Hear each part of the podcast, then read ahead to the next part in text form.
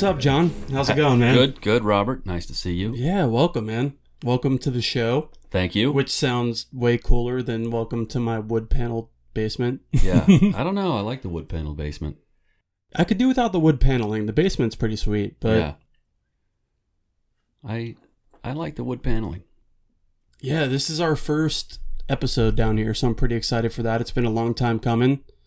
I haven't done an episode in probably over a year at this point. All right, and what's the name of this podcast? It is called Breathing Room. Breathing Room. Breathing Room. You're probably going to do like a whole intro, and I just ruined it. nope. No, you you nailed it. That's the intro. Okay. Breathing yeah, no, I think this is episode 14, something like that. I'm trying to make my voice sound extra sexy too. no, it's great. Yeah, It's really turning me on. working on it. yeah, man. So it's been been probably a year, and a lot has gone on in that year. Um, the studio that I was recording at over in West Asheville, uh, they had a major flood and they shut down. Where was that? That was right off of uh, Vermont Avenue. Okay. Um, it was called Asheville Play Studios. Okay. So they shut down, and then I got sober in that time. Spoiler alert. And then there's like a pandemic or whatever, so Right. not too many people want to sit three feet apart and have a conversation. Right. Well, I'm vaccinated. I don't know. You know, I'm I'm halfway there, good. Good. which means nothing. Yeah. Might No, as well I'm just not be at all. not even sure being vaccinated means anything, but No, but you know, it feels good to think we're protected at least. right. Yeah. I mean, I'm not sure about the science behind it, but I I'm a strong believer in the placebo effect. oh yeah, and if you believe hard enough, you can't get the virus. I think. That's right. I think that's how it works. Yeah. I think so. Yeah. Which one did you get? Oh, this is the this is one of those new questions that's going to be asked. I got that uh, Pfizer. Oh, you got that P dog. got that Pfizer. Yeah, Yeah. yeah, me too. Yeah. Did you have any crazy side effects? No. No, I didn't have any. I mean, I had a sore arm, but that's about it. Yeah. I uh Yeah, I didn't no side effects. Not that I'm aware of. I keep waiting for the inner voice of Bill Gates to give me stock advice. yeah. I, I asked them that at, at the at the place where I got the vaccine. I said, "When am I going to hear Bill Gates give me stock advice?" They didn't answer. They probably didn't like that. No, it's you know, it's kind of like you know jokes at the airport. Right. You know, there's certain places they just don't. They, their funny bone is not in operation. Doesn't mean we can't try. That's right. Yeah. Got to try, except for at the airport. Don't try at the airport. Yeah. Words of words of wisdom and experience. I've had some interesting experiences at the airport with TSA. Uh, I don't know why. I don't know if there's like just something about my face. They don't like the cut of your jib. That, I think that's it. That's right. Your jib, like your jib is not cut right. No, I have to get a recut. But uh, yeah. So we have to take a second to pay tribute to the fact that we're doing a sobriety podcast on 420. Oh yeah, that's If you had told me that like not too long ago, I don't think I would have believed you. that's right. Happy Stoner anniversary Yep. or, or Stoner New Year. Stoner New Year. Yeah, that's what somebody told me today. One of my old friends. I, I keep uh, there's a couple friends that I had from high school that I used to really get down with that I still am very close friends with, um, and so I'm grateful for that that I've been able to maintain some of those friendships because some of those friendships were developed prior to the drug use. Right. And do you hear that? I It's do. like a fluorescent light sound. Yeah, is I'm it, to it the light? Let me fuck with this one second. Sorry about that. No, it's all good. I hear it too. And we're back. And we're back. So I think the what I was saying about those friendships is I was those friendships were were not predicated on drinking and drug use. And so although it sort of evolved into that after the drinking and drug use, a lot of those friends stuck around and were mostly respectful of my change because I found that the people that really cared about me understood that it was something that needed to be done. Yeah, definitely. Um, did it did it take some time? Like, did you have to take time apart before jumping right back into that, or was it a pretty smooth transition? Well, it wasn't it wasn't an intentional boundary in terms of, you know, I didn't say, well, I'm going to have to take take a break from you guys. It was more that my time started to get taken up with more things related to recovery. Right. And so the time that I would have had to sit around and put on Pink Floyd albums and Yeah. just go to outer space was reduced. And that's a lot of what we used to do together. For sure. So, um, you know that it's true what they say about when when um, looking at extinguishing a behavior, you want it's it's more effective if you can find an appropriate substitute Mhm. versus saying you know just stop doing that. Yeah. Look at what here. Let's add something where you've taken that out, and that was a big piece of what, um, you know, the recovery community did for me was add things for me to do that were productive. Hmm. So tell me about what it was like when you first got sober. How long ago was it in town or where was it? Um, did you jump right into fellowship? So, um, I want to give a quick caveat. So, um, a lot of my experience and my sobriety has been greatly informed by Alcoholics Anonymous. Mm. That said, nothing I say represents Alcoholics Anonymous in any way. Sure. Yeah. I'm So, glad. uh, let's clear that up right now. Right. I'm not. I'm not a, a spokesperson for AA. Um, you know, take what you need, leave the rest, kind of thing. Yep. Um, so I'll, I'll share my experience, and it includes a lot of AA. So um, the other thing I like to say about that is there's lots of ways to get sober. Yeah. Uh, this one worked for me. Mm-hmm. If somebody out there is having a problem with drinking and they find another way to get sober, I'm not going to chase them down and say you're doing it wrong. You got to go to AA. Um, I'm going to say, hats off to you, man. Yeah. Good, good on you. So Any way you can get it done is Right. the right way. the the objective is you know if you have a drinking problem abstinence probably is is one of the key tools in your toolbox Yeah. and whatever makes that possible now you know uh, i don't want to go too far down the rabbit hole on this but you know some people um, will advocate for um, a harm reduction model and moderation and those sorts of things um, for me moderation would not work it, it didn't work For me, moderation is a principle. I think I understand what it is and how it works for people, but it's never worked in my own life. Right. So taking taking a, a step from there, no understanding. Well, I'll I'll go back to the beginning. So I started. Ask your your question was um, what getting sober was like. So I went to my first meeting in 2002 Okay. and I would have been 22. And I had actually gone to a church that I went to as a kid and talked to the pastor and said, I think I have an issue with drinking and I don't know what to do about it. And I, to this day, am grateful for his response. He also was, uh, he seemed, it was a Lutheran church. His name was Pastor David Bradford, if he's listening, but I doubt it. But um, I don't think he'd mind me mentioning his name. But he, he said, there is a member in this church who goes to Alcoholics Anonymous who has given me their name and said that if anybody ever came in here saying something like that, that I could refer them to this person. And so that's what I'm going to do. And so he referred me to a guy named Steve W. And um, again, I'll, I'll be forever grateful for that move because I think some people get the impression that, well, I, I would have thought that the answer, you know, he might have said, well, let's pray about it. Yeah. But he didn't say, let's pray about it. He said, talk to this guy who's an AA. And was that in town here? That was in Knoxville, Knoxville. Tennessee. Okay. So I went to my first meeting that that uh, that week, probably, or maybe two weeks later, sometime in that window. And I remember the meeting very clearly. Um, probably the thing that stuck out struck me most was that the there was a a levity about the meeting. People had a good sense of humor about it. It wasn't like a bunch of dour old people that looked like they were, you know, half past dead. Right. And it was a room full of people that most of them had a, a vibrance. You know, there was they, they there there was life there, and that kind of struck me because my thinking was to give up.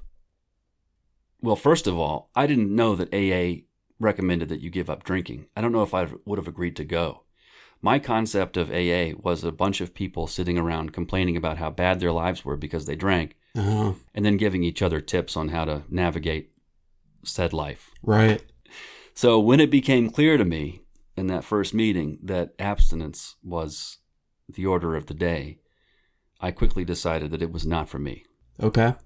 And even though I appreciated the the people in the room and the effort they made to make me feel welcome, I said thanks but no thanks. And it was a year later that I ended up going to treatment um, because I didn't wasn't able to stop drinking. And things got worse. Yeah. You know, that's sort of what they tell you is things get worse Where did you go to treatment? A place called Cornerstone in uh, a place called Louisville, Tennessee, which is an odd little burg outside of Knoxville. Okay. Um, but I went to a place called Cornerstone, and that was a trip too, in a way. I remember the um, excuse my stomach growling. Is that what that was? That's what that was. Wow, that was- pretty serious. That's a good one. So um the I had started seeing a therapist because I was in a relationship with a woman that was very unhealthy. And my idea was if I could figure out how to get this relationship on track, then my life would start clicking. Yeah. I started seeing a therapist and he kind of disabused me of that notion that it was about the woman. Right.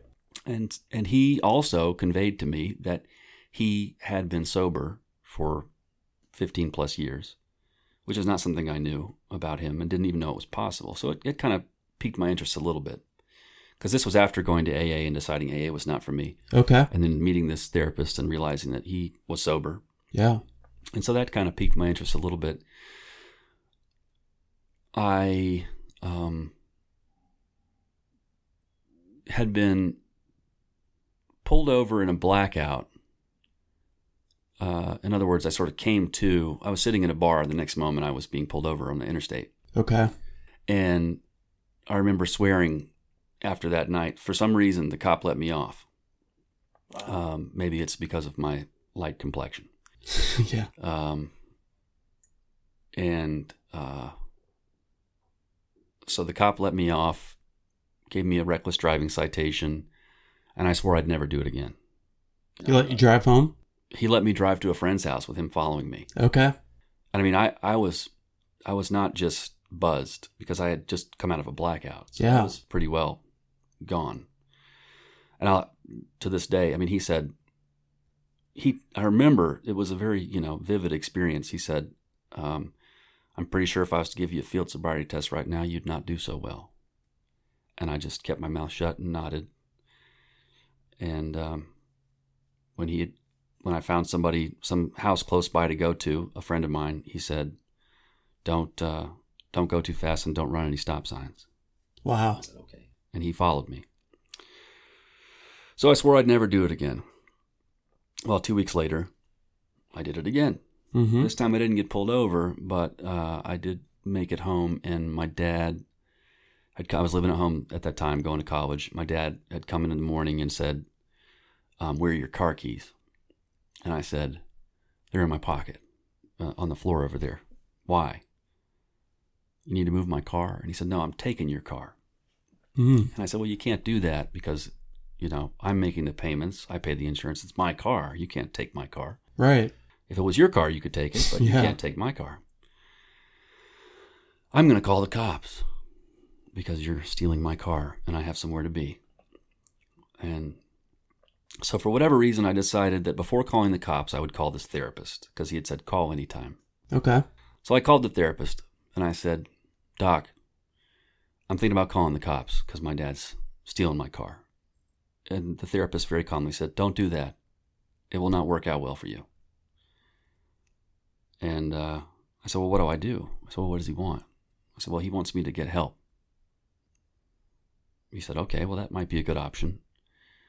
So then this is what I describe as sort of my first moment of clarity when it comes to drinking.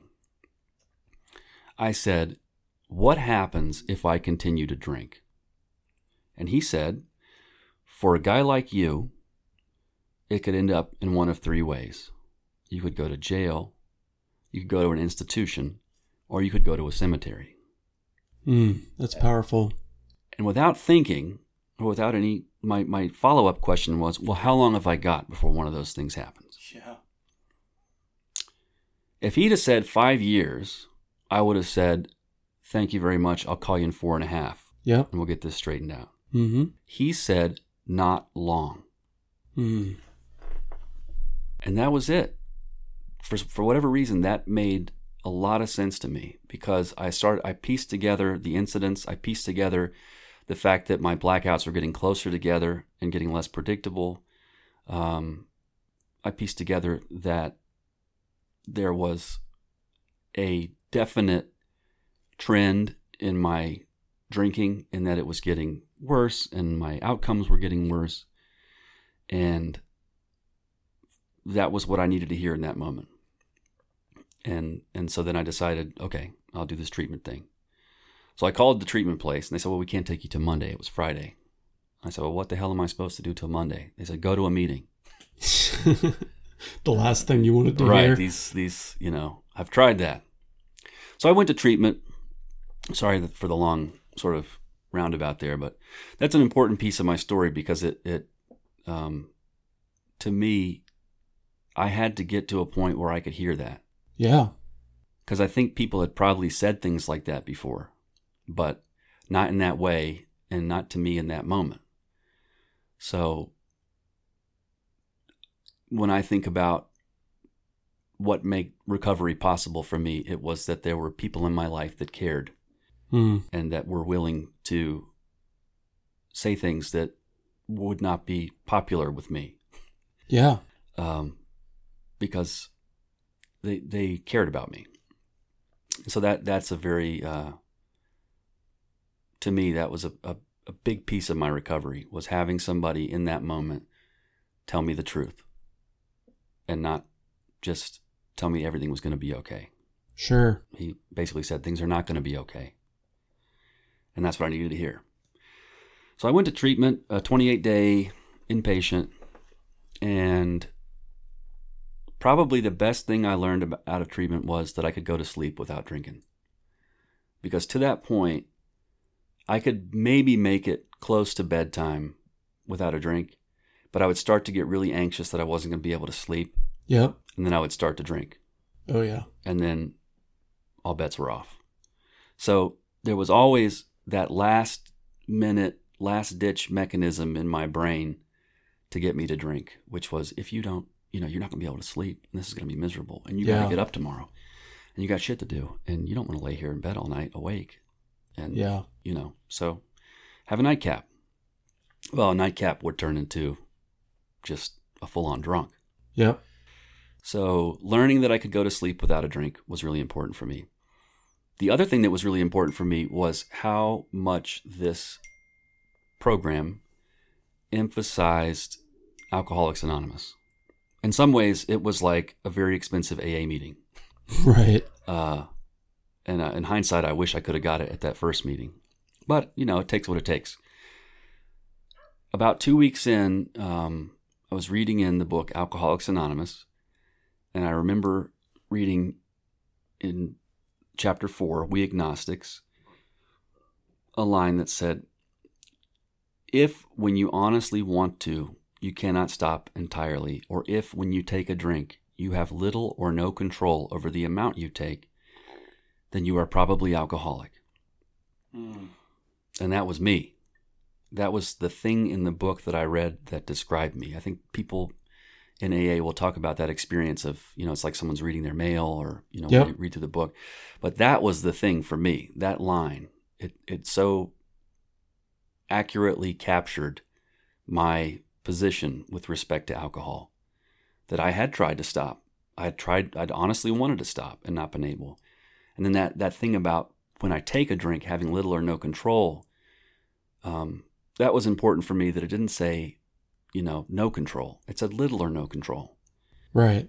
and that gave me some leeway to think about my experiences with controlled drinking, in air quotes. Mm-hmm. That there were times when I was able to drink three beers. Sure. There were there were a few times, but it was always when the the effort required to do that required one for me to set the intention.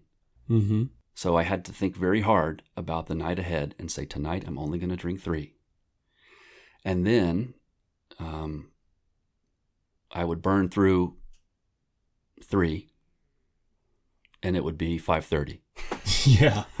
Exactly. and I would be with friends who were all s- still drinking. Yeah. And then the thoughts would come in how come they get to do it? Why can't I do it? You know, what's wrong with me? It should be fine. Um, I'll just have Just One four. more. What's four? what's four Yeah. versus three. yeah. But then the trick there was once I had four, I had passed my limit of three, which meant the whole night was a failure. Therefore, Might as well go for gold. that's right. Yeah. That was off. I'll try again with this three thing tomorrow. yep. but tonight it's off because I've already violated my initial principle. So tomorrow's tomorrow's the day where I'm going to quit for good. So I better live it up tonight. Yeah. I can't tell you how many nights were my last night of drinking, but there Yeah. were a lot of last nights of drinking that Yeah. were you know where I set about tying one on for for for per, in, in perpetuity. You know, this is going to be the one that that is the night to remember, and then from that from here on out, I'm I am. As clean as a whistle. That's right. How old were you when you started drinking? I was 15. when I had my first I had my first beer and my first uh, bit of pot on the same night. Okay. And I remember the experience like it was yesterday. I even remember it better than yesterday because I don't remember shit about yesterday. but that's what people say. But I, I rem- it was very it's very vivid in my mind that Yeah. evening.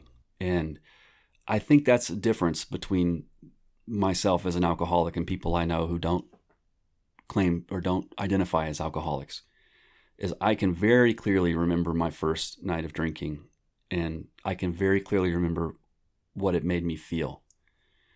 And what it made me feel was like I was the best version of myself that I'd ever been. Hmm. I felt more confident. I felt funnier. I felt smarter. I felt more handsome. I felt relaxed in my skin. Yeah. Like everything that plagued me up to that point, you know, what can plague a 15 year old, but everything that had, had, had been riding on me up to that point just got cleaned away.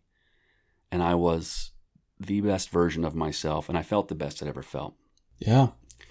And with my judgment impaired by alcohol, when someone offered me pot, it was a no brainer, you know. Sure. And uh, I immediately went to my dad the next day and told him what I'd done. Um, and he said, You're going to do what you're going to do. And I don't want to catch you out anywhere doing it. But if you're going to go, if you're going to do that, go somewhere and stay there. You know? So it'd be easy to So he gave you the green light, basically, more or less. basically. Yeah. But it would be easy to armchair quarterback and say that was the wrong move.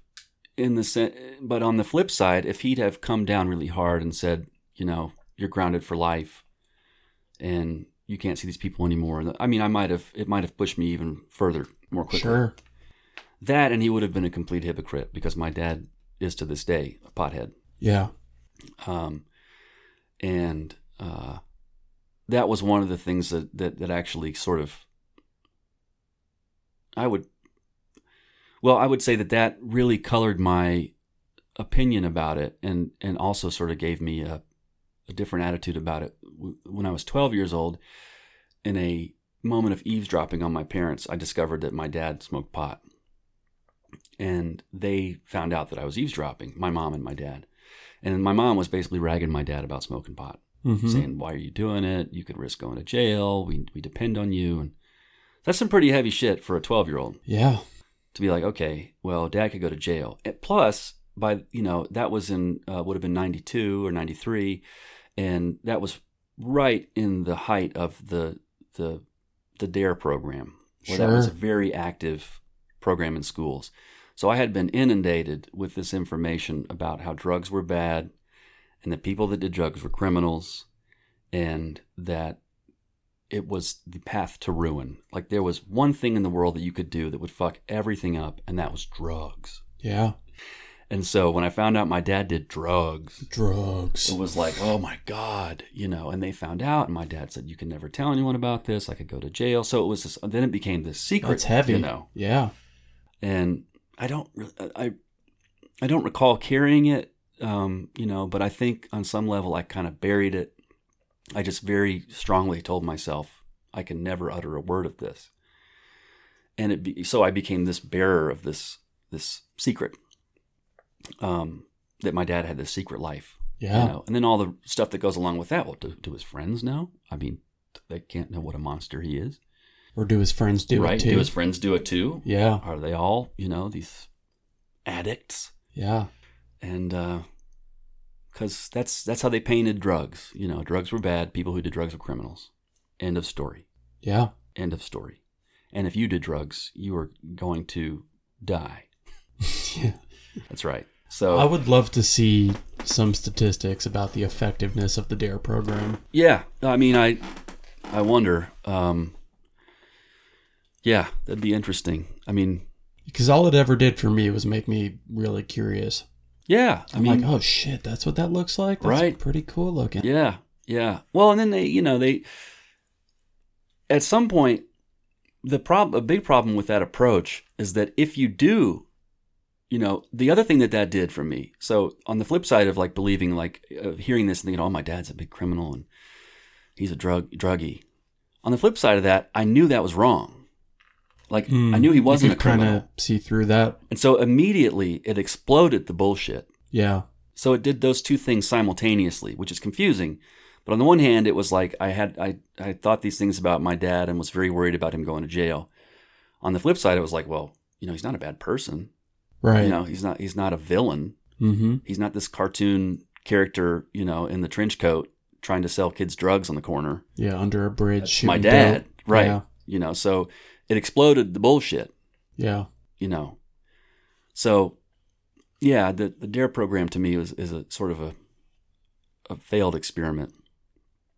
Um, They've totally rebranded.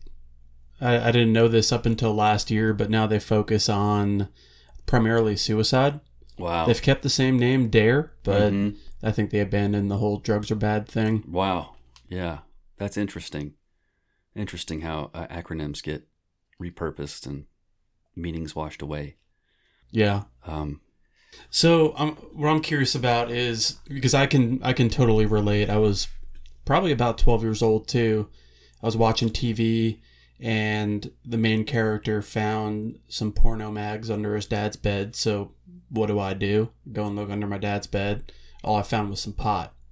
And the way you described it is exactly how I remember feeling. I had this oh shit moment of like, I think I need to rat my dad out.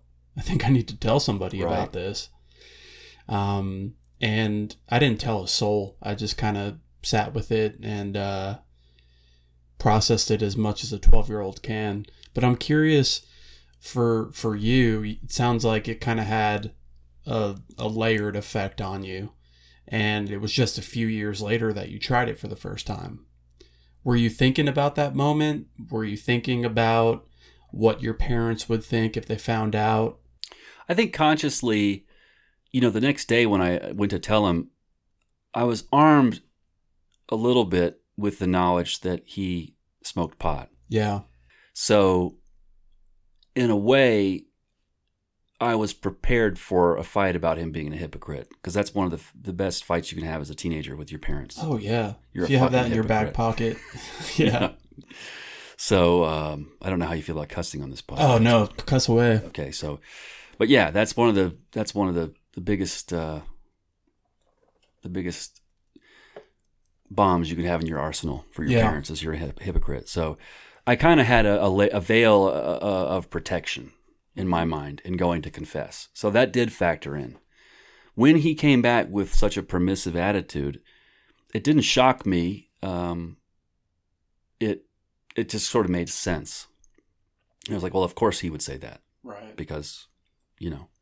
So then that began sort of an experimental period where that year of being um, 15 and, you know, I didn't know how to roll a joint.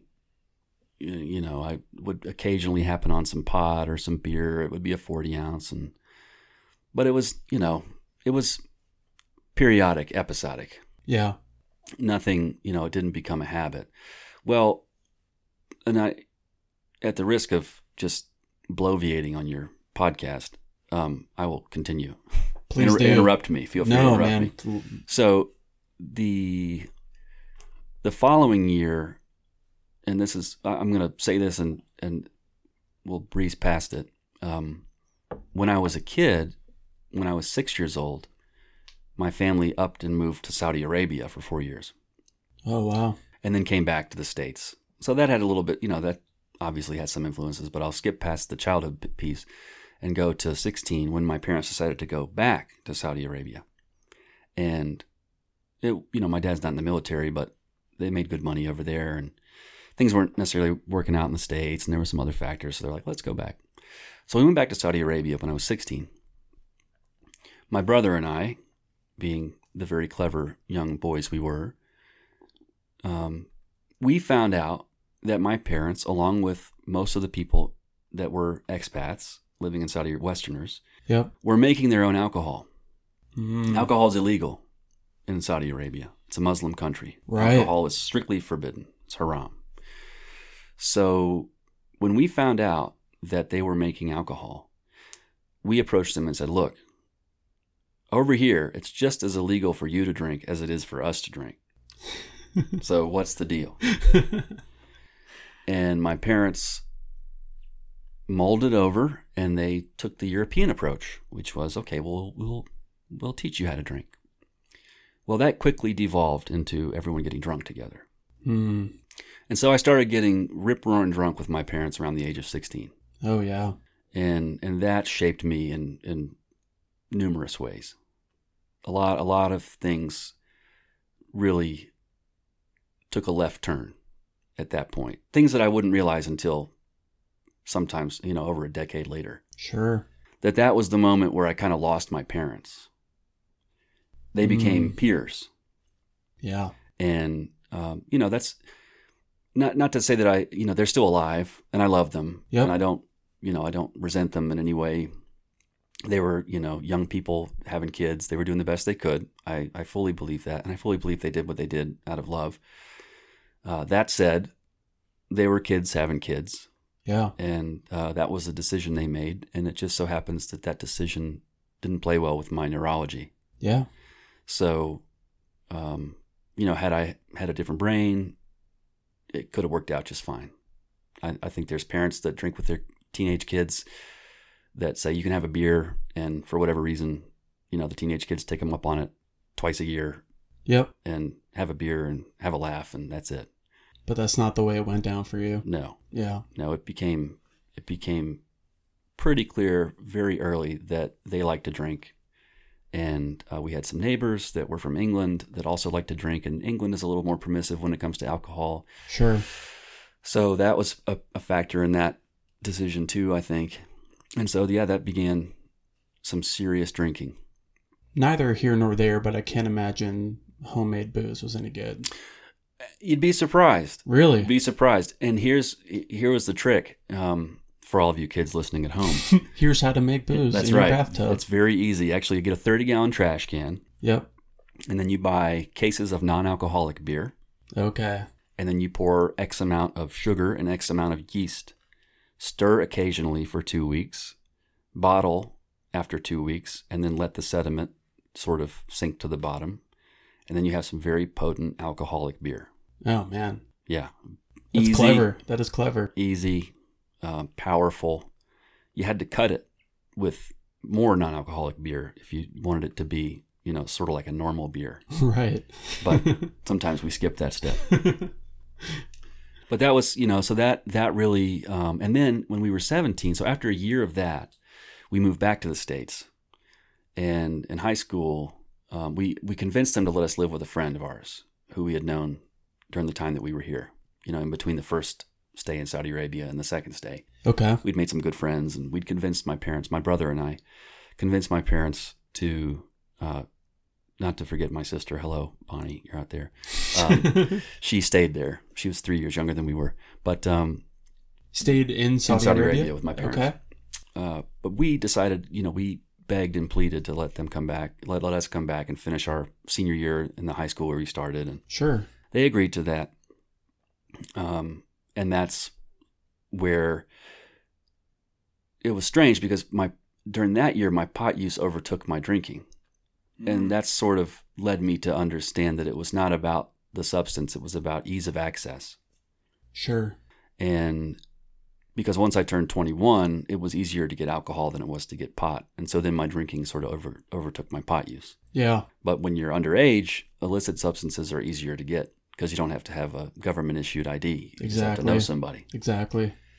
So that's when my pot use really took off. And I did a lot of LSD and um, a lot of pills and anything I could get my hands on when I was a senior in high school. Yeah. and uh, loved LSD. Still to this day, I'm grateful for those experiences. I mean, that might be controversial in some circles, but um, I mean, you you can't get those experiences otherwise. yeah, I mean, yeah. I mean, it, it. Yeah, I mean, I don't recommend young people, old people. You don't have to do it, um, but I don't regret it. I'm happy I made it out alive, but I don't regret it yeah. because it, it definitely lent itself to some exploration into territory that I don't think I, I would have explored Mhm. otherwise. And I'm not talking about, you know, another guy's butthole. I'm talking about, you know, Which also did happen. which, which also did happen, but that's a different story. Um, so what, yeah, but that, um, drugs became a big part of my, my self concept, um, my, my leisure time. Um, Did it become your identity amongst No. your friend group? you know, or? oddly, um, we we were in a strange group because we weren't as cool as the kids who did like the real drugs, Yeah. you know, and the kids who were selling the drugs. Those were the those were those kids. Mm-hmm. And then we obviously weren't jocks. We just never played sports. wasn't into that. Yep. Um, and we weren't nerds in the sense that we did drugs. so we kind of, you know, sort of were this weird middle ground where we weren't necessarily fully incorporated into any group. And I, I kind of liked it that way. I never much, Being on the fringe. yeah, I, I kind of always, that was, that's always been sort of part of my, my ego likes that, Yeah. you know, whether or not it's true. My ego likes to tell me I'm on the fringe. Mm-hmm. Okay. I'm probably just, you know, plain vanilla. yeah. But my ego wants me to think I'm I'm special. Yep. And when when you know, when you when you feel somewhat ostracized from every group, in some ways that makes you feel special. It did me, Yeah. you know. I think some people could feel, you know, rejection. Where where some people felt rejection, I felt, you know, that feeling of being unique. Yeah. And that was something that I sort of clung to. Mm. Yeah. So So it it's your senior year at this point.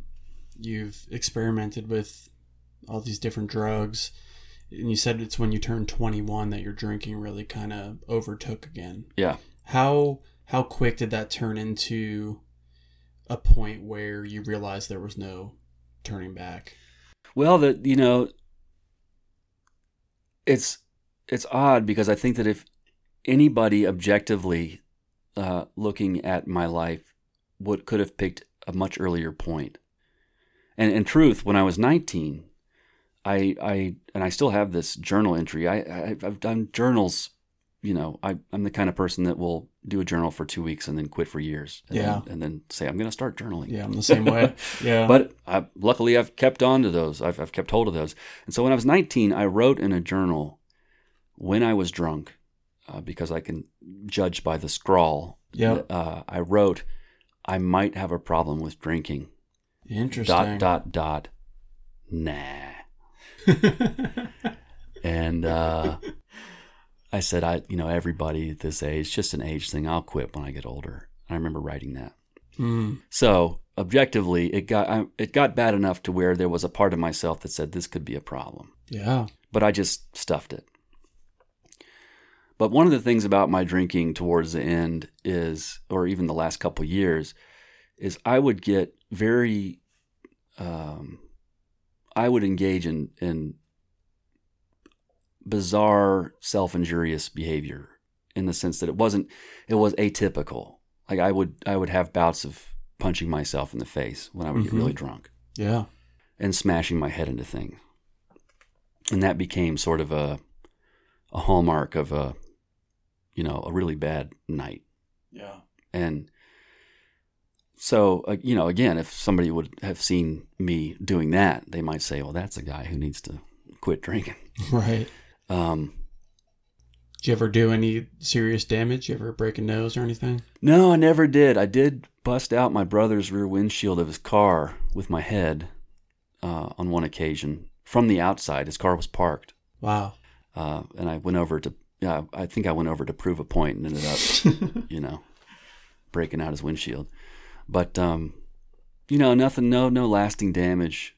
Uh, but you know, I haven't punched myself in the face since I quit drinking. That's a good You thing. know, that's there's a strong correlation there. I don't know if you'd say it's causal effect, you know, but Yeah. strong corollary. So, you know, to answer the question, it I was like a frog in the pot of water that's slowly heating up. Sure. You've heard that. Yep. mean, where if if you incrementally increase the temperature slowly enough, eventually the frog will boil and die because it acclimates to each new level of of heat past the point where it's it can sustain life. And I think that's very similar to what my trajectory was had there not been some sort of intervention. That's really interesting. Yeah, because when when you put it that way, I feel like my experience was more jumping into the pot of boiling water. Okay. So it's really interesting to hear from from the other side. Um, while it's going on, you may have some awareness that this isn't quite right, but it just because of its incremental increase, it's probably really easy to just chalk it up to oh, this is normal. This is Sure. what people go through. that and and I think that you know at that time um, if if you were to um, it's hard to explain I'm going to try and do it in, in audio format and see if it see if it works so the the way that my drinking was it was sort, sort of like if you took a, a line if you took a pencil and put it on a piece of paper and started drawing a, a, a line from left to right that slanted slightly downward Okay. So this land is very gradual. You, you you keep your finger, you keep your pencil moving along that paper very slowly, and eventually you're going to get a downward slope on Yep. that line. For me, that was the overall trajectory of my drinking. It was very gradual, but then there would be these very sharp dips, which would be you know episodes of driving in a blackout or Yeah. getting extremely drunk and punching myself in the face or doing something you know um, urinating at old women in parking lots, you know, things that were not characteristic of the person I wanted to be. Yeah. Uh, and and it, it represented these extreme sort of bottoming out. But then I would quickly recover to back to baseline, which wasn't great, um, but was uh, it was more th- that gradual sort of decline. Did you find that the dips would get lower and lower over time? The, the the feature that I think I noticed more was that they were getting closer together in time. Yeah. So the, the length between the first blackout and the second blackout was probably a year. The length between the second and the third might have been six months. You Yeah. know, I don't know if it was as as linear as that, but it was you know the the the length between these dips was getting shorter and shorter. That was something that I noticed, you know, pretty quickly when I went to treatment. Uh, you know, looking back at the last year before treatment, it was like, oh wow, you know, that happened a year ago, and then this happened, and this happened. But there was a whole string of years where none of that shit happened. Right.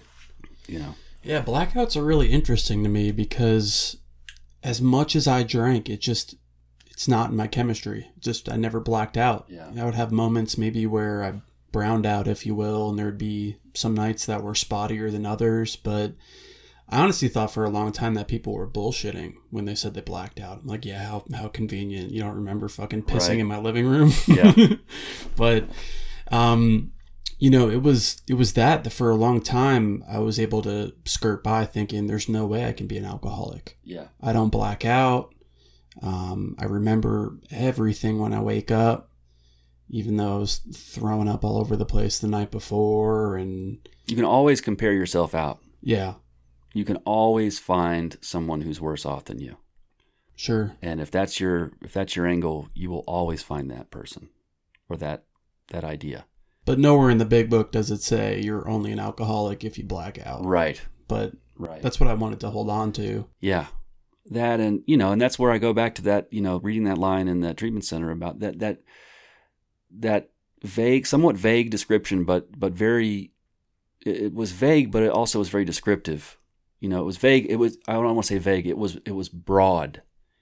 You know, the idea that if you ever wanted to stop and you couldn't, or if Mm. you if you have little or no control over the amount you take, that's it's specific. So it's not vague, but it's very broad Right. there there was a lot of uh, there was room for me in that description you know Yeah. plenty of room for me in that description that that felt exactly accurate Yeah. um so yeah and i uh the other the other another really interesting uh before and i we probably want to move on from from this chapter but um all right you're driving so i'll just No, man. the This is yeah. but another it, uh it ride. another f- interesting thing about that thinking back on it is actually the the weeks preceding my last drunk well i won't say my last drunk because i did relapse after that once but the weeks preceding me going to treatment i was in a i was in college and i was in a wellness class um, studying recreation therapy Okay. and um, which you know when i got in the major i was like well i do that already so joke among recreation therapists. so um, I was in a wellness class, and the whole idea behind taking the wellness class is basically what we say in, in AA is you can't transmit what you haven't got. So the idea was that you as a professional had to be aware of your own wellness so that you could be an effective therapist. Sure. Um, and so there came a point in the semester where we had to select a personal growth project. Okay. And my project was to stop drinking. Interesting. I said, This is going to be my project. I'm going to go for two weeks without drinking. And, uh, you know, chart it and all that stuff for the project, for school. So that was, uh, you know, college classes are like a Monday, Wednesday, Friday type thing. So that was, might have been a Monday. And then I think Friday rolled around or Wednesday rolled around, whatever day rolled around. And um, we were in the class, and he said, make sure that, you know, in order to do this, uh, in order to get the right data, you need to know your baseline. Okay. So, you know, whatever behavior you're trying to change, you want to get baseline data so that you can see the progress you've made. And I thought, baseline. and so, odd, you know, in a f- humorously, my baseline was getting pulled over in a blackout. It's a pretty good baseline. Yeah. So, um, you know that that was like, I look back at that as a, sort of a cosmic joke. You know. Like, Yeah. When I when I set out to to get my drinking baseline, that's what I got. You know, so baseline for me was not good. Yeah. Did you follow through with the project? Oh no. Yeah. No, I ended up. I mean, I dropped out of school to go to treatment Yeah. because I, I knew I was fucked. You know. And that began, you know, the the journey in uh, AA.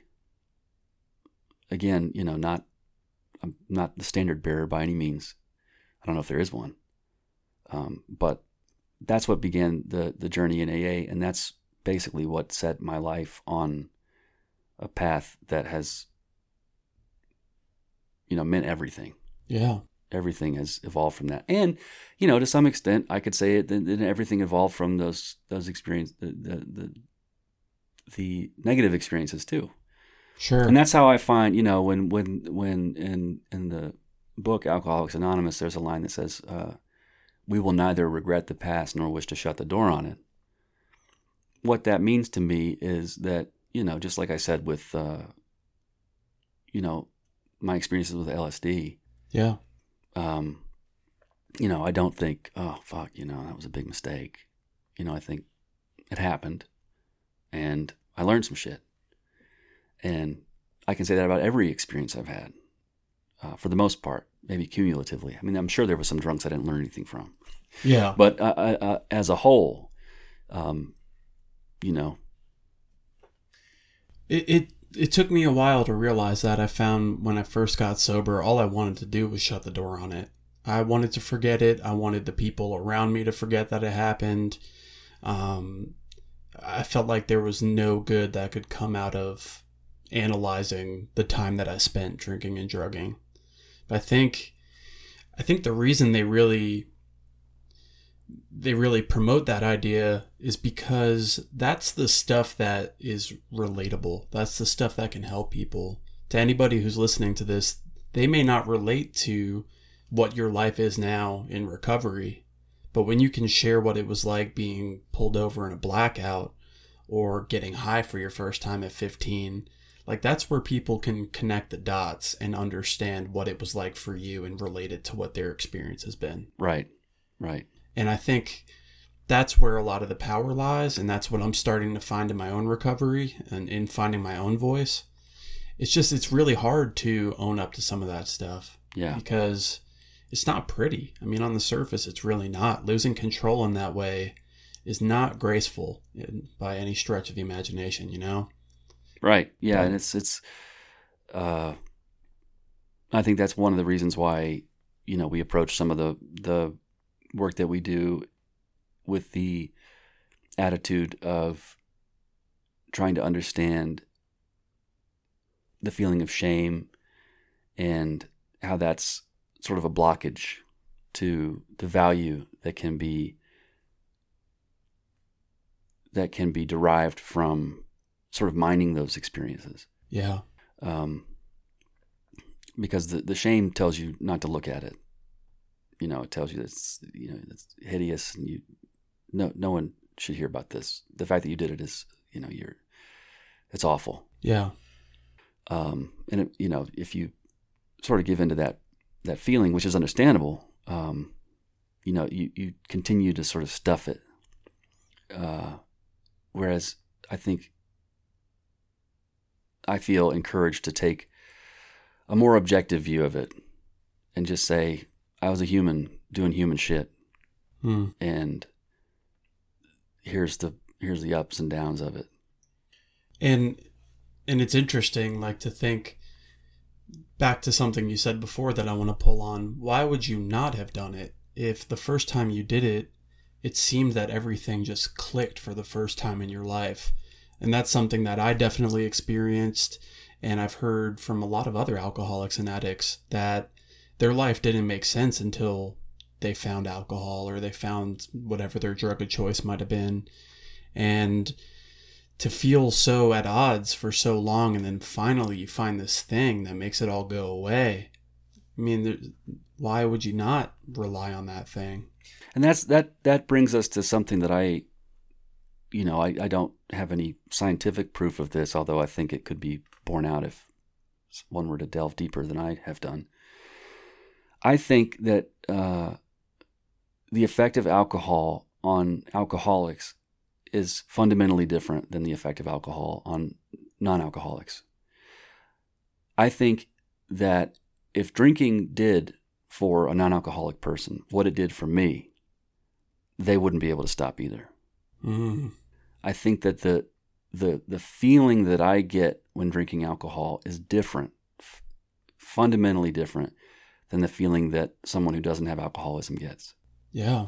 I think it it, it's something about the neurology. It's something you know maybe that there's that piece to it. There's the chemistry of it. There's the um, maybe the spiritual piece of it too. You know, like where where it interacts with with my concept of self and my concept of you know, but all of that. It I think it impacts me in a way that's much more strong. You know, like people have variances in their sense of smell. Yeah. You know, some people smell things uh, very intensely, and some people don't. Same same object presented to two people, and one person might be repelled by it, and the other person might love it, or the, you know, and everything in between on that sort of spectrum. You might have someone who, you know, is able to smell it very strongly, and then someone who doesn't. Yeah. You know, same with seeing color. You know, some you, there's colorblind and there's not colorblind, but then there might be shades in between. You know, we don't really know. Sure. But I think that you know, alcohol for me does something different than it does for people that that aren't alcoholic. Yeah, yeah, I can I can definitely relate to that, and I think the best explanation I've heard of it is sugar to a diabetic versus non-diabetic. Something seemingly um, what's the word I'm looking for? Innocuous. Innocuous. Very good. Um, innocuous to one person could be deadly to another. And, you know, in the book Alcoholics Anonymous, they call it an allergy in multiple spots. And at first, I was pretty resistant to that idea. I think I took it a little too literally. Yeah. Um, but what, what this makes me think of, you know, is there are people in my life that, you know, back in my drinking and, and using days, and even now, they were the people that I pointed at and said, "Oh man, that's a fucking alcoholic right there. Like they have a problem and I'm worried about them. Maybe I talked to them about it, maybe I didn't. But um those are people that have balanced out over the years. And it makes me wonder the difference between like the fundamental difference between someone who's an alcoholic and someone who maybe is a problem drinker Yeah. or someone who just likes to party too much Yeah. It's there's a fine line but there's definitely a difference. Because that person who likes to party too much or maybe has a problem once a month can put it down. They don't they don't think about it the way i thought about it. Right.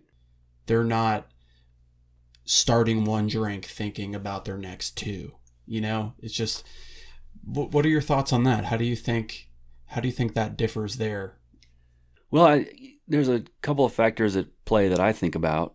Um, you know, one is every person has a capacity for everyone has a different tolerance for pain everyone has a different capacity for um, joy and misery um, you know maybe we all fall sort of in a statistical mean somewhere but i think there are differences there and so i think for some people like myself i don't attribute my getting sober at the age of 22 to any virtue i attribute it to the fact that i don't do pain very well and i recognized that i was that i was suffering uh, on some level yeah and so I said, you know, fuck this.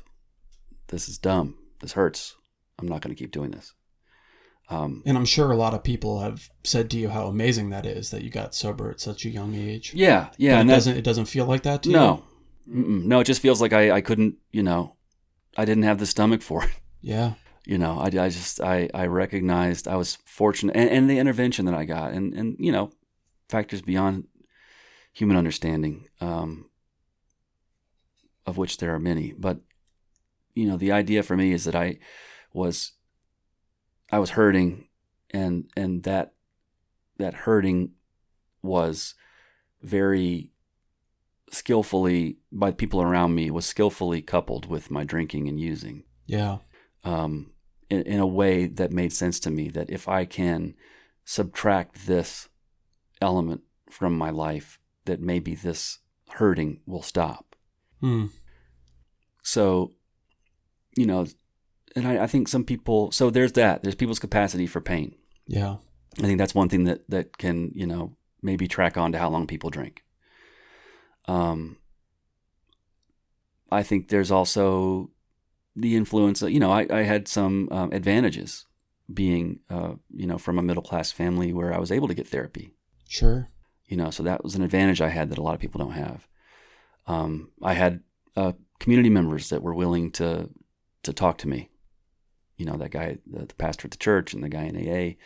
You know, people didn't think twice about helping me when I asked, Yeah. and that's not everybody's experience. You know, so there's some advantages that come along with the person I am. You know, again, for things that I didn't choose. You know, my my uh, socioeconomic class, um, the color of my skin, the you know my uh, things like intellect and and social ability, Yeah. um, physical. I mean, all these things about me that are are could be seen as advantages in this life that I'm grateful for. Sure. Put me in a position to where a lot of the things that were were around me made sense and sort of pointed in this direction of quitting drinking. Um, so I mean, it's so it's it's so layered. You know what determines when a person quits drinking and when a person doesn't. Now the book, so you can go really deep in the weeds on that, which I just did. Let's go deeper. Well, we're gonna go shallower. Okay. The book, Alcoholics Anonymous, the distinction it makes between hard drinkers and alcoholics, and this is this is going to blow you away. The difference between uh, a hard drinker and an alcoholic is that the hard drinker stops when circumstances get to a point where it's evident that they need to stop. Okay. That's the difference. Okay. The alcoholic is completely unable to stop, no matter what what uh, what you throw at him, without you know, according to Alcoholics Anonymous, without this intervention that includes uh, a spiritual treatment. Sure. And You know. total abstinence. Yeah, and I, I realize I've just lost like ninety percent of your listeners there. Oh, they're not. They've, we they've been we lost gone. them. They've been gone. but uh, but yeah, no, the spiritual angle um, is is what's required, I think, um, or or at least the idea that the power has to come from somewhere else. Yeah. That that whole idea, and that that's so, you know, the doctor's opinion has really become even more powerful to me over the years as I read it. It's such an important framework for understanding the program. Um, that's that that's a refers to a, a, a opening chapter of the book Alcoholics Anonymous, the doctor's opinion. Yep. Um, it is such an important framework for understanding everything that go, comes after it, and a big piece of it is that you know what's required is what they call a psychic change, and you know on one le- level you could say that's you know well that sounds like really impossible mumbo jumbo on another level it's like you know changing your mind Yeah. and um, but it's not something that i could do myself and it's not something that um, anybody could do for me i had to be basically introduced to the concept of a personal higher power um, and then taught how to access that power in a way that made sense to me so that I could make it through the roughest moments. You know, the moments in the beginning where you're sort of holding on by your fingernails. yeah. That's where that stuff that's what that's where that stuff sort of makes or breaks the sobriety, I think. There are those there are a few I think in my experience, a few critical moments in early sobriety where like it says in the book Alcoholics Anonymous, there there's nothing between you and the drink. It's only your higher power. Sure. Um, and each one of those experiences is like doing a rep with weights. You know. Yeah. And, and so you have to start somewhere, but the more you do it, the stronger you get, and the easier it is.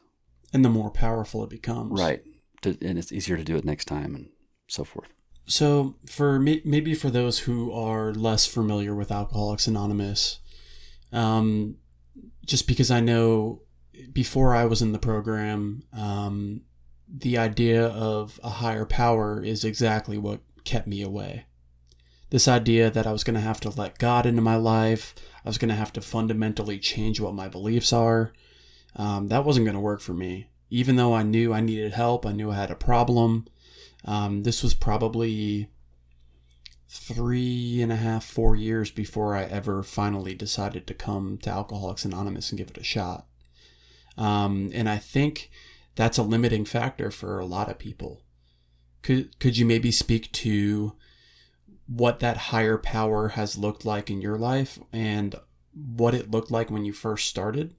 Yeah, and and I think you know one of the best things about that book, or or you know, I won't say the best things. There's lots of things about it, but something about that book that's really interesting is that if you look at the after the the first around 164 pages, which is sort of the meat and potatoes of of this is how you do this. Yep. Plus a little bit of bullshit, misogyny that we won't get into, but you got to look past some of that. Um, there goes the other 10% of your listeners. But uh, the um, in, in, honest in honesty, there are parts about the book that's very problematic from a modern perspective. That said, there's a lot of good shit in there. Don't throw out the baby with the bathwater. Yeah. After that, there are stories, personal stories that they collected from people who got sober using the methods described in the in the first pages. Every one of those stories has in it the description of that person's journey towards a higher power. And that's where, you know, if you think about um, in in there's a section in the book called How It Works. And at the end of that little section um, says our description of the alcoholic, the chapter to the agnostic, and our personal adventures before and after. Before and after, I think, you know, refers to the text. So our personal adventures before this point in the text and after this point in the text being the Oh, stories. I wouldn't have interpreted. Um, make clear three pertinent ideas.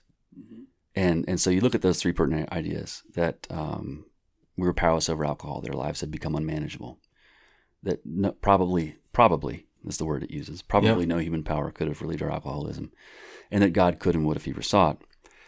All three of those elements are present in every one of those stories in some way. So it's interesting to sort of look at them through that lens.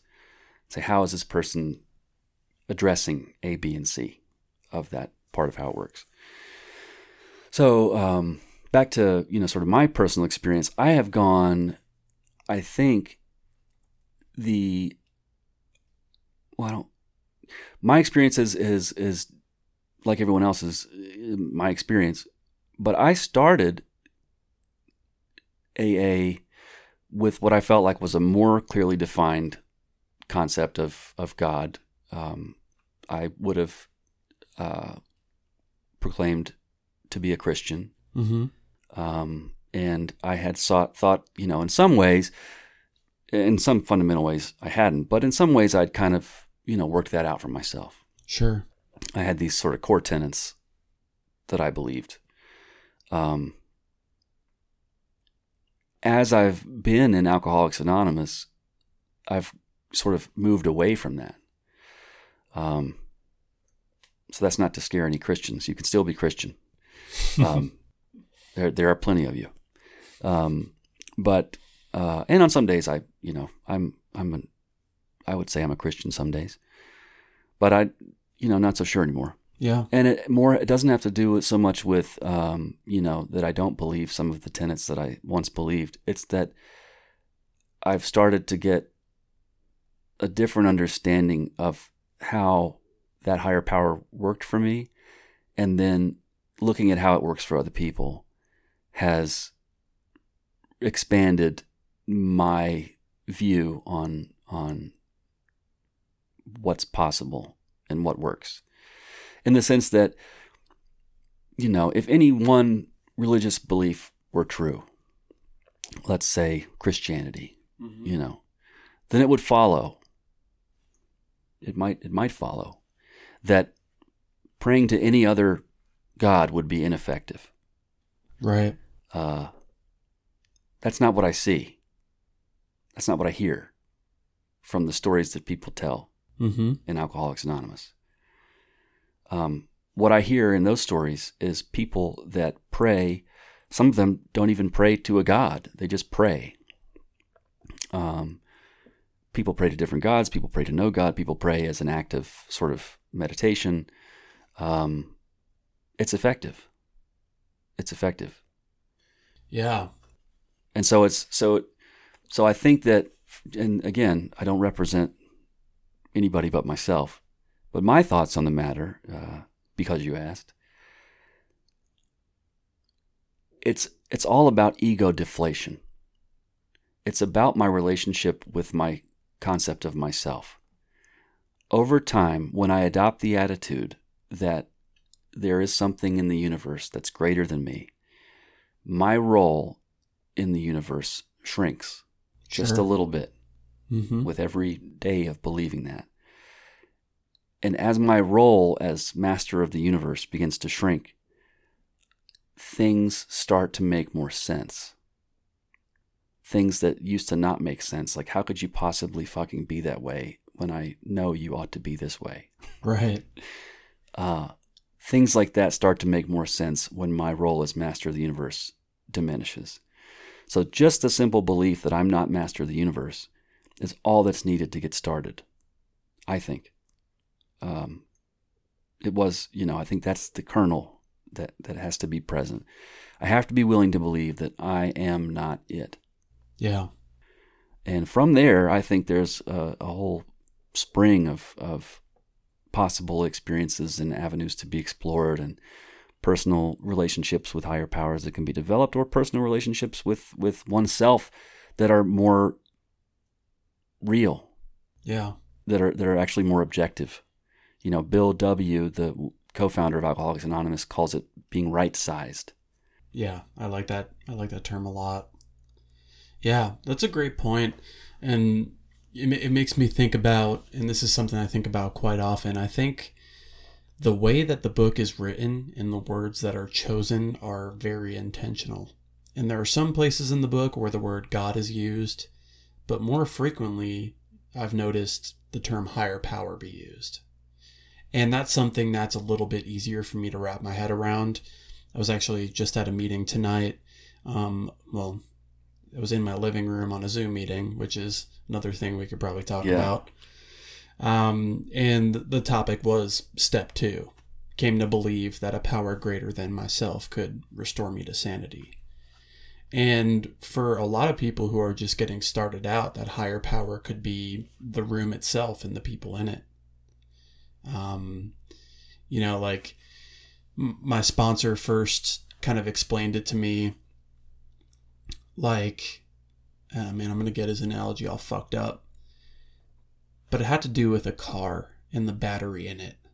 You know, if I had to power that car, there's no way I could even move it. But with there being a battery, an engine, all these components that work together, that's a power greater than me. And I'm like, yeah, I mean, I guess at its most literal sense.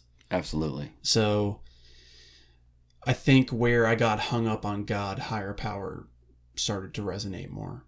Yeah, and I think I was just gonna say, in, in in one of those three tenets that you brought up before, they do use the word God, and they say God could and would if He were sought.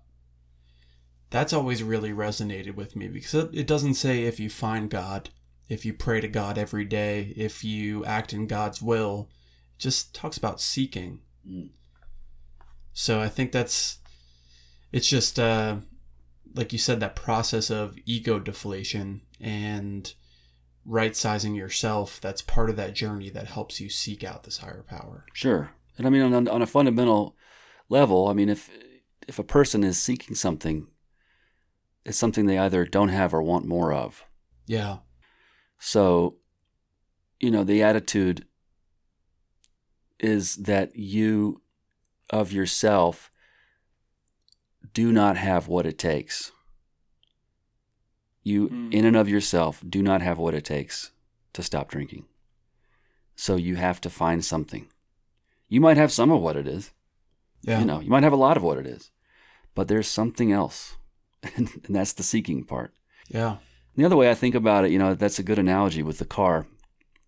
The other way I think about it that's uh, worked for me is, you know, I think about if I were to write a list, uh, and I, the title of the list would be Things That Will Overcome John's Alcoholism. mm-hmm I could number that list. And next to number one, I'll write the word John. and then I'll cross it out. yeah. Because that's not the, that's not one of the things. That's pretty much all I need to know. Because now I could give up there and say I'm fucked. Um, but the the the urge to live, if present, um, and in some cases it's not, and that's a sad sort of different story. But if the urge to live is present, the urge to persevere is present, and I've eliminated myself as the sole option, then by necessity there will have to be some seeking, or you know I've got to put other things on that fucking list. Yeah. Whatever it is, it's just you know it's not me. I know that, so let, that's a good place to start. Well, you know, it's that that brings me to something that's kind of like it bothered me for a long time now. There are people in my life who really don't agree with the concept of addiction and alcoholism as it's currently accepted and they believe that the only thing standing in someone's way is their willpower or lack thereof what would you say to someone who has that belief? I will uh, share with them. I would share with them something that was told to me in treatment that still sticks with me because it's so vivid. Uh, I would tell that person to drink a bottle of Ex-Lax and try to shit just a little bit. I like that a lot. Because that's that's the experience. Yeah. You know, you you you might be able to strain yourself and not completely explode, but it's going to be messy and there's going to be shit everywhere. Yeah. And, uh, you know, it's not a matter of willpower, I don't think. I think very little is. You know, there's a, um, this, this will, this will, uh, precipitate us into a seething cauldron of debate. There's certain there's certain uh, phrases from the book that stick with you over time uh, in their antiquated way. That's one of them. Um, rebellion dogs their every step. That's another nice little quote. But Hmm. um, I actually had a friend that wanted to start a band called Rebellion Dogs. Oh, so uh, kind of like that. yeah, the uh, um, the the deal with with willpower, I think, is, and this is this is I'm speaking way way above my my uh, class here. If we were talking punching, um, but I've been very um, enamored of a scientist named Robert Sapolsky, who wrote a book called Behave, Okay. and the subtitle is the the behavior of humans at our best and worst. And he is a neuroendocrinologist and a primatologist. And he goes into great detail. His, his approach to behavior, to describe the, the, the sum total of human behavior, is to start zoomed very close in and in terms of time and space, and then zoom out. So the closest you get in time and space is neurons. So he describes how neurons work, and then he describes how hormones work because that's a little bit further out. Yep. And then you think about, um, you know, then you think about time, like what's going on with those things an hour before a behavior occurs. What's going on with those things a day before a behavior occurs? Okay, now what's going on with those things a thousand years before those things occur that Mhm. led to those things being in that particular configuration? And then, you know, what's going on in the context of the society where this person lives? What's go- you know, so you you look at the sum total of all of these factors Right. and it starts to paint a picture of an idea that there's a lot of human behavior that we don't understand that we attribute to our own decision making that in fact is more likely a manifestation of a particular neurology or chemistry or or combi- most likely a combination of those factors Sure. with environment and um, you know diet everything and so what you start to see is if you were to imagine a little space in your brain with a little guy pulling levers you know let's let's move here let's go here let's pick up this drink let's put this drink down if you imagine that little space in your brain with that little guy pulling levers the space for him to operate the more we understand about these things in science the space for that guy to operate is shrinking Hmm. the places where he's actually pulling levers and making these decisions is actually a lot fewer than we think. And you know that that you can get into the whole thing about free will, and you know, we won't we won't go there. We won't go Right. full Sam Harris on it, but yeah. um, you know the but the idea behind that I think is very sound. Um, not that I'm the judge of such things, but it makes absolute logical sense that that is the case. And it then follows that there would be a number of different factors that would play into a person's propensity towards alcoholism that are much more than a matter of because I choose to. Sure. And that's what the argument of willpower comes down to. Uh, you know, boil off all of the bullshit, and what those people are saying is that you choose to or you choose not to. Well, it's a little more complicated than that. On the flip side, just like we talked about, you know, we've dove really deep into the weeds there, which is a fun place to go sometimes. Yeah. But I also have to zoom out into into simple land because that's where I stay sober. Yeah. And in simple land, I do have to believe on a fundamental level that once I get sober, once I have put down the drink and become separated from it for a period of time where I no longer experiencing physical withdrawal or anything like that. Not that I I, I never did. Um, but once I get a certain amount separated from a drink or a drug, if I want to stay sober more than I want to drink, I will stay sober. I do believe that in spite of everything I just told you about the fucking homunculus in the brain. Yeah. I have to believe on some level that that's true because that is what inspires vigilance in me. That idea that I have to want it. Yeah. That's huge. And it's not just going to, you know, uh, a friend of ours who's currently in the hospital, I think, um, says something that I love, which is he says, I'm sober today on purpose Mm. and you know it's little things like that the, those little colloquialisms that always you know give me a jolt because it's so simple and yet so profound if you dig into it that that it those things have always really spoken to me those little little one liners like that So on the flip side, do you believe that if if you want to drink more than you want to stay sober, that's where it's going to lead you? absolutely if you want to drink more than you want to stay sober you're going to drink Tell me about a time that you've felt like that and overcome it. Um, well, the the honest truth is, I haven't felt like that. I've always wanted, since getting sober the last time, I wanted to stay sober more than I wanted to drink. Uh, but my experience with relapse after six months of sobriety, after going to treatment, and after going to AA for six months, I had this urge, and it was not like nothing I could describe before. This urge to drink, this this urge to use, and um, I got on my knees and prayed. I was living in an apartment in um, the Fort Sanders neighborhood of Knoxville, Mm-hmm. which is you know a stone skip from any beer store in any direction. I was living in an apartment there, and I got on my knees. I got up. I went to. I put my coat on. I took my coat off. I went to the door. I put my hand on the door handle. I took my hand away from the door handle. It was very visceral, and that is because I was having a debate in my head, Yeah. and it was explained to me later on that once the debate starts, I've lost. Yeah. There can be no debate. The answer is no. There can because once the debate starts, it's a very good chance it's over Yeah. in my experience. So I went from there to my sponsor's houseboat at the time. He had a houseboat, Mike. And I went to see Mike. And I talked to him about it. Man, I really want to drink. Well, got to pray about it, you know. About five o'clock, I said, Mike, you've been very helpful. I'm going to go to a meeting. I left his houseboat, got on the interstate, and there came a fork in the road.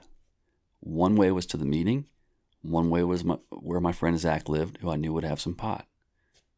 I came upon the fork. I took a right. And that's as clear as day to me Mm-hmm. what happened there. Yeah. That I wanted to use more than I wanted to stay sober because there was that decision point and I made it. You know, now that's after having been sober. See, I believe that the you have the obsession and then the compulsion. Yeah. The obsession is what ensures that I keep thinking about drinking. And that's what's addressed by the tools in AA is that obsession. That obsession gets it dies down. The compulsion, on the other hand, is what happens when I take a drink. That's that's when you drink a bottle of Ex-Lax and try to shit just a little bit. Right. That's the compulsion. And that piece, once once that is set in motion, it's done. I go until I'm blacked out or passed out. yeah. Um, but if I can catch it at the obsession stage, I don't get there. I don't get to that place where I'm compelled to take a drink. Right. And that's how I see it. Now, you might talk to somebody in this room next week who says the exact opposite, or at least some variation of it. But that's how I see it. And that's, again, sort of how I have to see it in the sense that it, it gives me a sense of there's the onus is on me. You're not responsible for my sobriety. And that's that's a freedom. That means there's nothing you can do to make me drink. There's no nothing you can do, no matter how bad you slight me or whatever. That's not on you. That's on me. Mhm. And that that aspect of personal responsibility is actually very freeing because it means I'm not at the I'm not at your whim. I, you don't you don't get to tell me to drink or not. That's a decision I make. Yeah. Um, I haven't heard the obsession and compulsion broken out in that way before, and it makes me think of something that someone else we know um, says quite often, which is how easy his disease has it versus how hard he has it. Because all he has to do is give in that one time, and that's it. It's off to the races. Yeah. And I think that's where that compulsion takes over. Um, but it's interesting though to think about the obsession piece and you know when you went right at that fork in the road you you were very deliberate about calling that a decision you made but it's interesting how automatic it seems at times and just Well, yeah. So, you know, and, and going back to what we were saying about uh, Dr. Sapolsky, uh, maybe it wasn't a decision, but the framework that I have been operating on that seems to have worked for me to help me stay sober today is that on some level it is a decision. I believe that because it, it makes it, um, it, it gives me a job to do. Mm, you know it, it keeps me active. I'm, I'm not a passive bystander in my recovery. I think that's the risk. That's the risk of going down the road of less free will is that you can sort of then you can start to make the argument that i you know nothing i do matters and i don't have any consequences and why the fuck not yeah um, even though that's also a sort of spurious argument. But the, the the the for me, the thing that addresses that is to to believe, whether true or not, that I have some responsibility in that decision from this point on, being sober, yeah having been separated from alcohol, that I do have choices to make. Um, maybe it wasn't my choice ultimately, you know, to drink or use, but I think that fork in the road represents a number of different things. It represents things like, do I go to a meeting today or not? yeah It represents, do I call my sponsor or not? Do I pray or not? Um, because it, none of those things, maybe in themselves, actually is what keeps you away from a drink, but it puts you on the path that keeps you away from a drink. That's right. You know, yeah. So you those are things that you choose, just or that we we tell ourselves we choose. Um, they're disciplines that you develop, and disciplines are developed over uh, out of habit. And um, you know, I think fundamentally, for those disciplines to be adopted, there has to be some belief on the person of the the the student or the young person in, in sobriety that there's advantage to, to adopting those disciplines. Yeah just like you know there's advan you know to to take up the discipline of lifting weights you have to believe on some level that it's good for you or that it's going to give you some advantage. Or give you yeah give you something, Something. that you want. Some Yeah. advantage whether it's better physique better mental health uh, you know get to stare at chicks. There is some advantage that you confer upon that activity that allows you to go from a state of rest to a state of moving. Yep. Because object at rest will remain at rest unless some force acts upon it right right So that force is where I think a lot of that, you know, that action is in terms of what's the payoff? And that's where I think a big piece of, of how we talk about sobriety and Alcoholics Anonymous and why we say, you know, we don't want to focus on on staying drunk. We want to focus on the solution because that's the payoff. The payoff's the solution. There's some soothing that comes along with lamenting how shitty things used to be or or in you know sort of that gallows humor of you know fuck you know that was Yeah. awful this sucks Yeah. there is some there's some soothing that comes along with that but ultimately that's not what keeps people sober what what gets people sober and keeps people sober i think is the message that says this is something that that you that you actually want you know And here's why. and here's why Yeah. because here's you know here's what you'll gain from this um, or it may even start with here's what you don't have to put up with anymore Yeah. you know Yeah, and, and being pretty early in sobriety myself, um, just over a year, um, it's taken those, like, I can think of each one of those turning points that I've had with some of the key concepts. Like, I'd reach a crossroads where it's like, okay, I'll do that, but I'm not going to pray. There's no reason for me to pray. It's not going to do anything for me. Um, I, I could list 10 different reasons why I'm resistant to it. But then, again, from a sponsor, I asked him because he prays every day. He says the third step and the seven step prayers, and he says his own little prayer to his higher power. And I asked him, I'm like, what does that really, what does that give you? What does that do for you? Is it working? And his response was so simple, but it worked for me. In in response to is it working? he says i'm still doing it. So whether it's working or not i think is ultimately up to us to decide. And if it's something that becomes an important part of your routine and an important part of your recovery of course it's working. Right. Yeah. Yeah i mean the the proof is in the pudding as they say. Yeah. Um, that it you know you can argue with these techniques you can argue along the merits of of the validity of a particular belief but look at the results and that you know that speaks to the um, and I didn't know this until very recently, um, even though I consider myself educated. But there, there's some talk about the psychologist William James in the, the text of Alcoholics Anonymous Hmm. with reference to some of this discussion about a higher power. And he wrote a text called Varieties of Religious Experiences at the turn of the uh, 20th century. And it, it turns out that's actually a, sort of like a, a, a landmark in, in psychological literature. So it's not just AA that thinks he's a big deal. Like in the school of psychology, he's kind of a big deal. wasn't that an approved aa piece of literature at one point I think that it might have been approved, but it was not, you know, it was not written for AA. Sure. It was just written by this guy. And the whole, you know, the, the key takeaway from it, I think, what he did in that book is he looked at the effects of religious belief on the people, not the merits of the belief itself. Hmm. So he didn't look at the veracity of the claims of Jesus as the risen Lord. He looked at what are the effects in the lives of the people that believe that? And, and how is that belief correlated to those effects?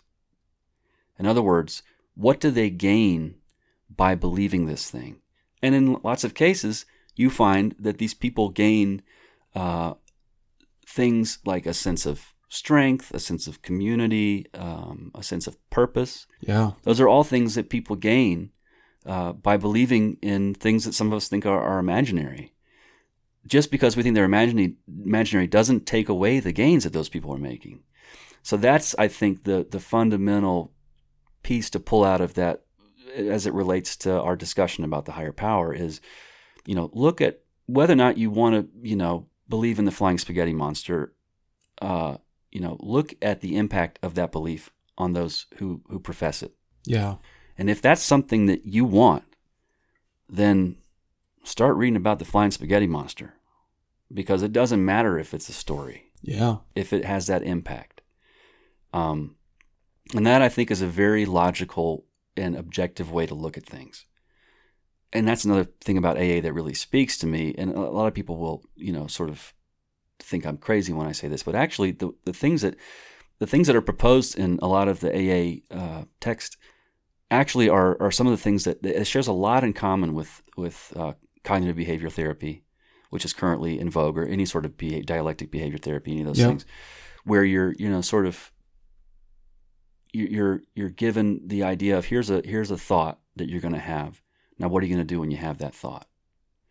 Um, you know, classic example.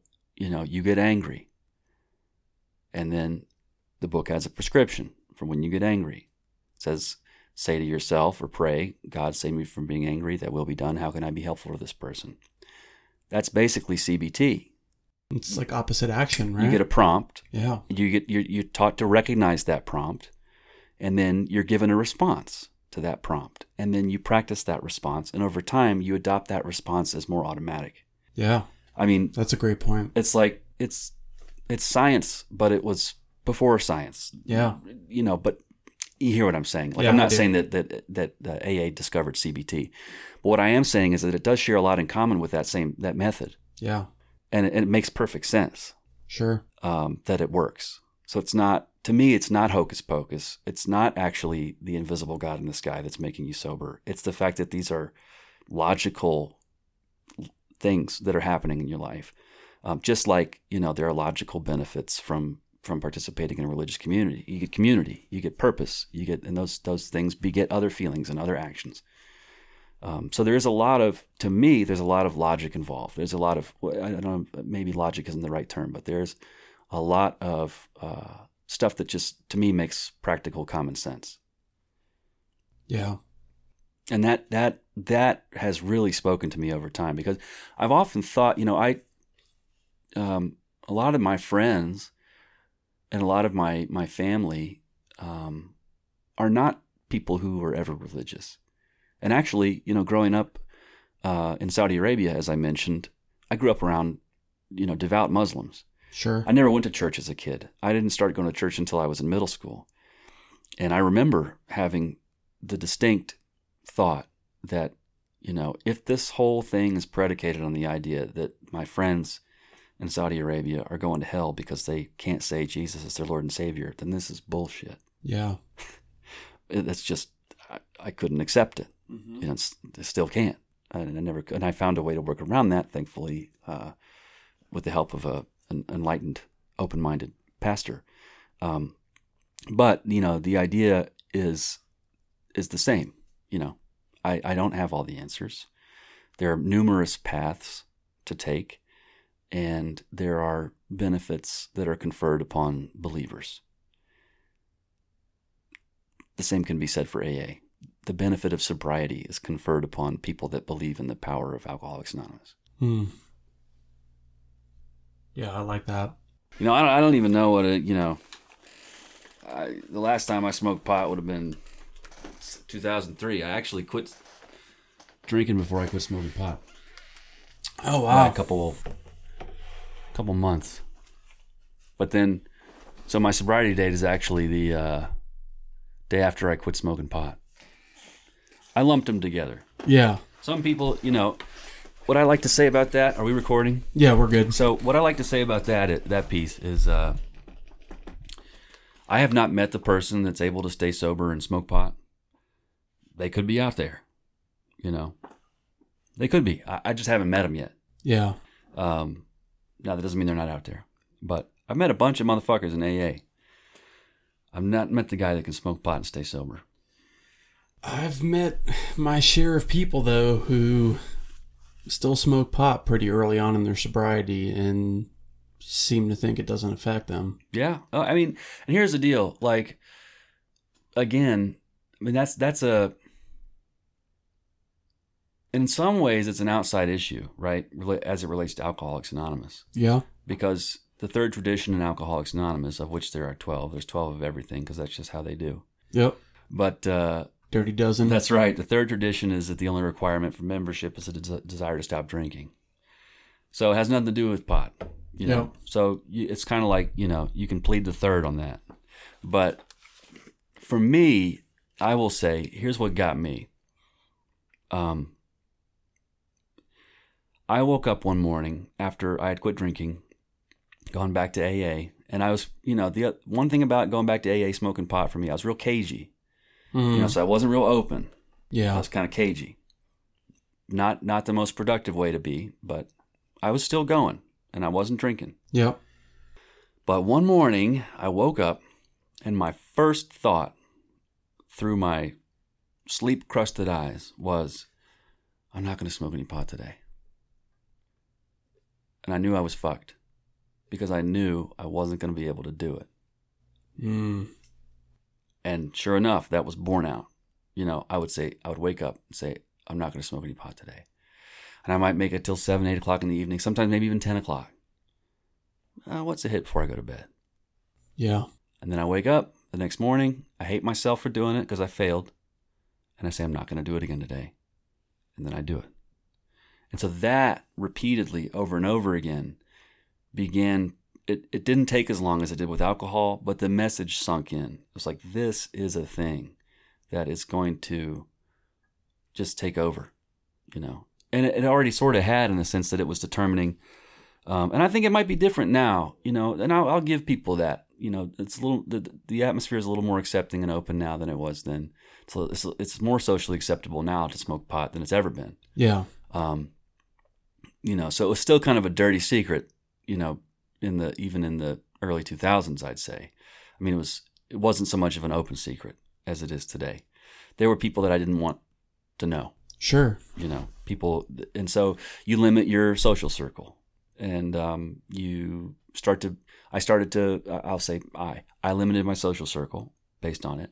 I started to plan my day around it you know well i want to go to this thing but am i going to have enough time to go home and smoke pot first no i'm just going to go home and smoke pot so you know in a way for me it was the same sort of animal you know it was something that it uh, the obsession and compulsion feature was there in the sense that I was obsessed with it. Exactly. My my my my day revolved around it. So much so that it was the first thing I thought about when I woke up and was the last thing I thought about when I went to bed. And that being the case, it very much reminded me of my struggle with alcohol. And so I decided I, I got to put it down, you know. But I knew I wasn't going to be able to do it without really coming clean with it Yeah. and saying to somebody like, "Hey, you know, like I, I'm I need to quit smoking pot, and I need to lump this in there with some of this shit."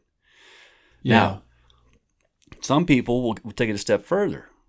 I don't. Some people will take it a step further and they talk about nicotine's a drug, caffeine's a drug, and blah blah blah. yeah. But you know, I really think it's apples and oranges. I could see why people do that. That's sort of a defense mechanism. I did it myself. And maybe I'm. And, and the one thing I want to maybe end on is one of the most spiritual things I've learned in Alcoholics Anonymous is I could be wrong. Mm, that's huge. And I could be wrong about everything I just said in terms of what it means for you. For what it means for me, I'm pretty sure I'm right. Yeah. But in terms of like making broad sweeping generalizations about what, what it should be like for other people, or eh, this goes for everything I've said in the course of this interview. I could be wrong. You know, I'm open to being wrong. The that has been a huge development for me. Um, in some ways, it's kind of a scapegoat because you say, "Well, you know, I believe this, but I could be wrong." Um, so, in some ways, it, it kind of gets you off the hook. You don't have to ever take a position, right? But in a, in but that's not the way I mean it in this case. What I the way I mean it in this case is, I don't have all the answers And what works for you might not work exactly. for somebody else. Exactly. And I, you know, I'm not a person who, um, you know, whatever works. Going back to what what really spoke to me about um, the idea of of recreation therapy in college was the term quality of life, and when it became clear to when that concept was described to me, and I could start to think of myself as wanting to be a quality of life professional Mm, that's when things kind of clicked for me is that i wanted to help people achieve their greatest quality of life um, in, in some sort of capacity yeah. and if i could get remunerated for doing that in the form of money then that would be terrific yep. um, and so if a person is able to achieve their highest quality of life drinking alcohol smoking pot you know whatever uh, you know we can start to get into the realm of whether or not it's hurting other people blah blah blah Yeah. but um, if if that uh, enables you to achieve that that your your highest quality of life, pun intended, uh, then that's fine. You know, that's not for me to judge, and I will still, I would not, um, I would hope that I would not want to, you know, I wouldn't cut, I wouldn't immediately, you know, um, put that person down a rank because that was their choice. I would say because that would not be the person I want to be. Yeah. I want to be a person that's open to the idea that I could be wrong, that my way of life isn't, doesn't have to be your way of life, um, and that ultimately it's about what enables you to have your best experience and to then hopefully contribute to the best experience of the people around you. Yeah. That's great. I like that a lot. It doesn't sound like a scapegoat to me. It sounds totally logical. I could be wrong. I'm just gonna predicate that with anything that I say now. That's right. Yeah. yeah, I could be wrong. But But I'm right. but I'm right. definitely right. that's right. Cool, man. Well, I think uh, I think we can wrap on that. Really appreciate you coming out and talking. It's been a lot of fun. Yeah. Yeah. It's been a great conversation. Yeah. Uh, I appreciate your, your invitation and, Yeah, man. and I look forward to listening to more conversations that you have with smarter people than me. Thanks, man. Looking forward to chatting again soon. All right. Cue the outro music. Dun, dun, dun. That's not the outro music. It's coming.